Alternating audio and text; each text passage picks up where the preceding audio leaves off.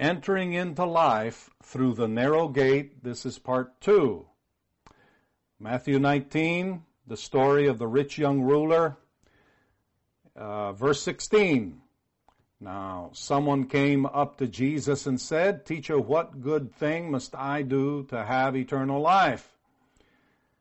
And Jesus answered him, Why do you ask me about what is good? There is only one who is good. Now watch what Jesus says here in verse 17. And this is controversial, I know. But if you listen to the whole story as I'm presenting it, it shouldn't be. But uh, uh, the, Jesus said, if you want to enter into life, keep the commandments. Here's it's a big issue in Christianity because you have you have uh, some people that all they want to do is keep the commandments, and uh, whether they know Jesus or not, and to them that's enough for eternal life. And then you have those that that come to the Lord Jesus and accept Him, and then turn away from Him and they think that they're going to be all right because, and they're going to have eternal life because they accepted him at one time or another. And uh, even though they've never lived for him, they've never walked with him, they've never kept the commandments of God. Well, I'm here to tell you that these are two sides of one coin. You can't separate these. You can't separate keeping the commandments from coming and following Jesus, except if you're going to teach on it like he did here. But what I mean is they're part of the same equation. Um, Jesus said, "You want to enter into life? Keep the commandments." And then uh, the man comes back at him and says, "Which ones?" He asked. Well, that's a good question because there's different kinds of commandments. There's ceremonial kinds of commandments, like you know they had the temple uh, uh, in those days, and they had animal sacrifices, and they had all these things. But Jesus was very clear which ones. He's not talking about uh, sacrifices or feasts and festivals or or um, food laws or things like that, which were considered the ceremonial type commandments. He wasn't talking about that. He said, which ones? Jesus replied, do not murder, do not commit adultery, do not steal, do not give false testimony, honor your father and mother, and love your neighbor as yourself. So Jesus quotes part of the Ten Commandments, but he also quotes uh, Leviticus 19:17, uh, which talks about loving your neighbor as yourself, and he brings this all together. These are all part of God's moral guidelines, and this is what Jesus said he was talking about when he said, "If you want to enter into this eternal life, then keep the commandments." But that's not all he said. And this is where people miss it. People miss it because they read that and they say, well, that's all I got to do is just keep the commandments. Well, if you keep the commandments without the rest of it, you're going to miss out. Because watch what happened here. The young man said to him after he heard this, I have wholeheartedly obeyed all these commandments. What do I still lack? Now notice this. He had from his heart, all, I mean, with his whole heart, obeyed these commandments. He was obedient to the moral guidelines of God, and yet he knew he lacked something. Something was missing. Well, Jesus begins by correcting the commandment, the moral commandment that he was missing. The first one he says, he said, if you want to be complete, if you want to be complete, go sell your possessions and give the money to the poor and you will have great treasure in heaven. Then come follow me. But when the young man heard this, he went away sorrowful for he was very rich. He didn't even hear the part about come follow me. He was, he only heard the part about go sell your possessions and give the money to the poor and you'll have treasure in heaven. Why? This young man had an issue with possessions controlling his life. God wasn't in first place, even though he kept the commandments. Jesus wasn't in his life, even though he didn't murder and didn't commit adultery and didn't steal and so on and loved his neighbor as himself. But he was missing here was covetousness controlled his life. He wasn't being actually generous. And probably didn't understand quite what love your neighbor as yourself meant. And Jesus was correcting that. And I don't have time to get into this because money is not the root of all evils. The Bible says in 1 Timothy chapter 6 and verse 10, it's the love of money that is the root of all evils. And it's living in covetousness. That's where the problem is. Where all you think about is you and your blessing and you don't ever think about helping others and you don't want, you're not generous. There's no generosity in you. Well, that's covetousness and Jesus was correcting that in this young man. But he also said, then come and follow me. Jesus wanted this young man to follow Jesus. And uh, we talked about this and looked at this because this all started with the question and the answer of the master concerning what to do to enter into life. And Jesus said it was necessary to obey the commandments. But like I said, there was something missing from the equation to be complete. Jesus said that he had to walk away from those things that were possessing him and follow Jesus. He had to become a disciple of Jesus. That's the only way he was going to be complete. And I told you that Revelation 14:12 talks about this and also 12:17, Revelation 14:12 says this requires the steadfast endurance of the saints, those who obey God's commandments and hold to their faith in Jesus. Now, did you notice that? It's not one or the other, it's both because they're together. You can't separate them. Those who obey God's commandments and hold to their faith in Jesus. Because if you say, oh, I came to Jesus, but then you never keep his commandments, then you've believed in vain. Uh, let me just tell you straight. And you say, oh, how could you say that? Well, I'm going to read it to you. 1 Corinthians chapter 15, verse 1. This is what the apostle Paul said. He said, brethren, I declare to you the gospel which I preached to you, which you also received, in which you stand, by which also you are saved. But that's not all he said. He said, if you hold fast that word which I preached to you, unless you believed in vain. Do you mean to tell me that there's some people that have believed in vain? Oh yeah. There's a lot of people that have believed in vain. They walk down the aisle, they accept Jesus, they, they confess Him as, as their Lord and Savior, and then never live for Him the rest of their lives. And they think that that's all they needed. They don't need to do anything else. Well, no, Jesus said you gotta keep the commandments. Once you come to Him, you are responsible and held accountable before God for keeping His holy moral commandments. That's a part of our life as a Christian. It's not just, oh, I came to Jesus one time and that was it. No, now that I have come to Him, my sins have been washed away now I refuse to live my life according to the pattern that I used to. I'm no longer going to live that way. I'm going to live for Him. I'm going to keep the holy moral commandments of God. I'm going to walk in His holiness and serve Him. I'm going to obey Him.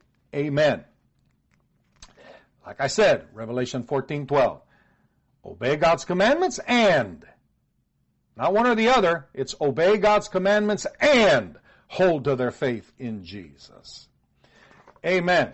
Now, Matthew chapter 7 verse 13 again, enter through the narrow gate because the gate is wide and the way is spacious that leads to destruction.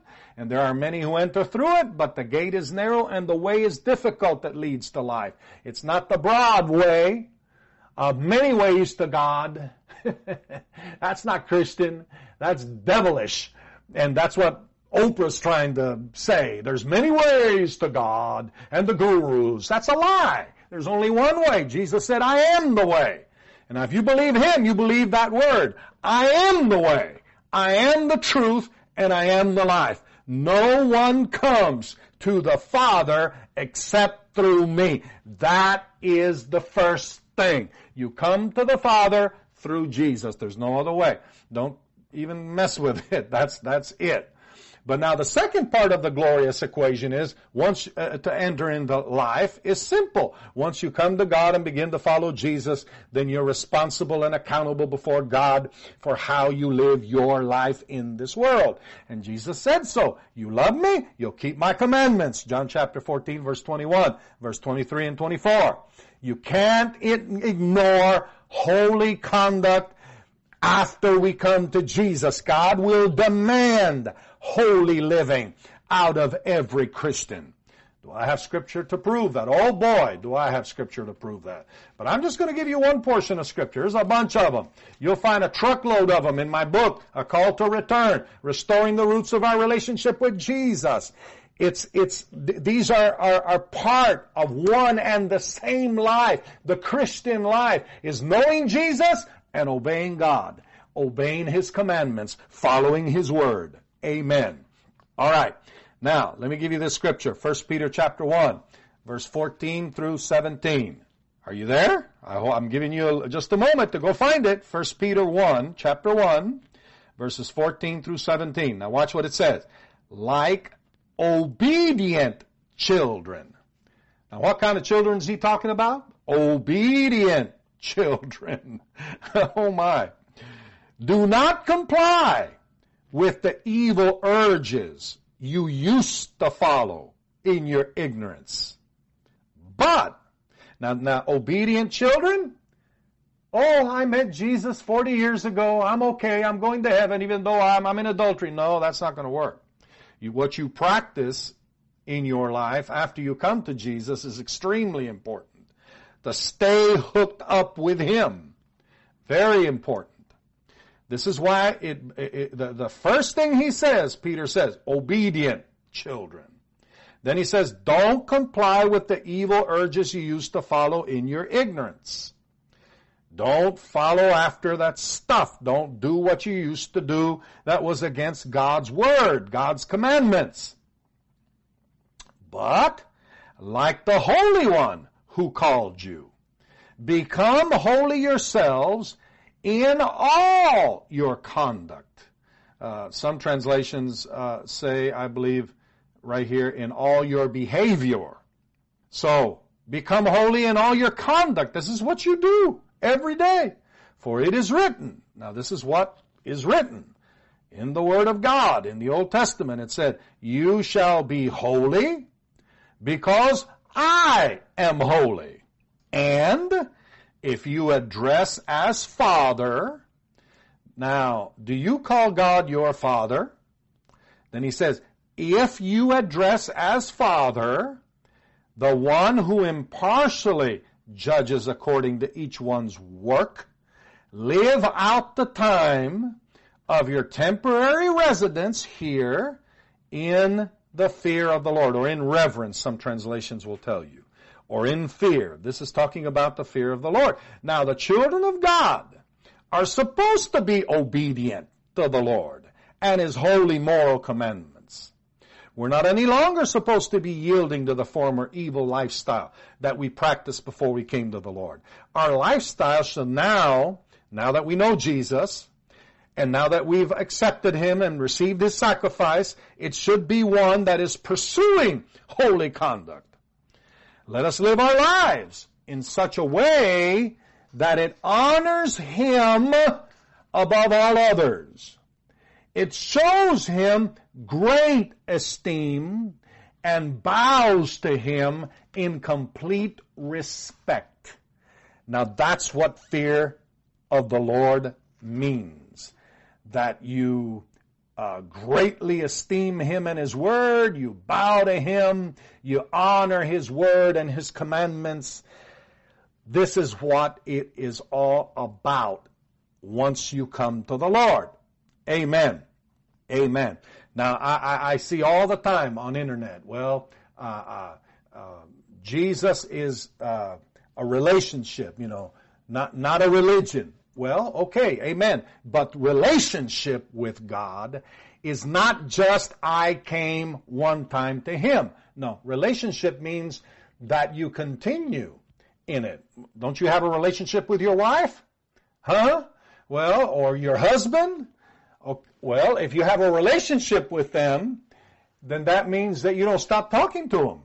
But it also means that you don't stop submitting to each other and helping each other and being a blessing to each other and honoring each other, all of that is a part of the marriage relationship, or else you don't have a marriage. Amen. Now this is important, folks, uh, because people have thought that you come to Jesus and that's all the relationship you need. You walk down the aisle, shook the hand of the pastor, and now you say, oh, I'm born again, born again, born again, and then you never served the Lord. That's a lie. You've received, you believed in vain. But no, once you receive the Lord, now you resist doing those things you did before. You begin to walk in holiness. You begin to follow the Lord. This is all part of the same equation, and both of them have to do with entering into life. Amen. Now I could go on and share some things with you, but uh, well, actually, let me just let me just say this to you. Uh, Jesus said, if you love me, you'll obey my word. You remember that? John chapter 14, verse 21, 23, and 24? Amen. Well, uh, the, uh, the words of Jesus, we read them both in Matthew, Matthew chapter 7 and also Matthew chapter 19. What is the word of Jesus? well, the word of Jesus, you want to enter into life? If you want to enter into life, keep the commandments and then come follow me. Now that's the word of Jesus. If anyone loves me, he'll obey my word, and my Father will love him, will come to him, make up, take up residence uh, with him. But now, notice this scripture in the book of John, this portion of scripture.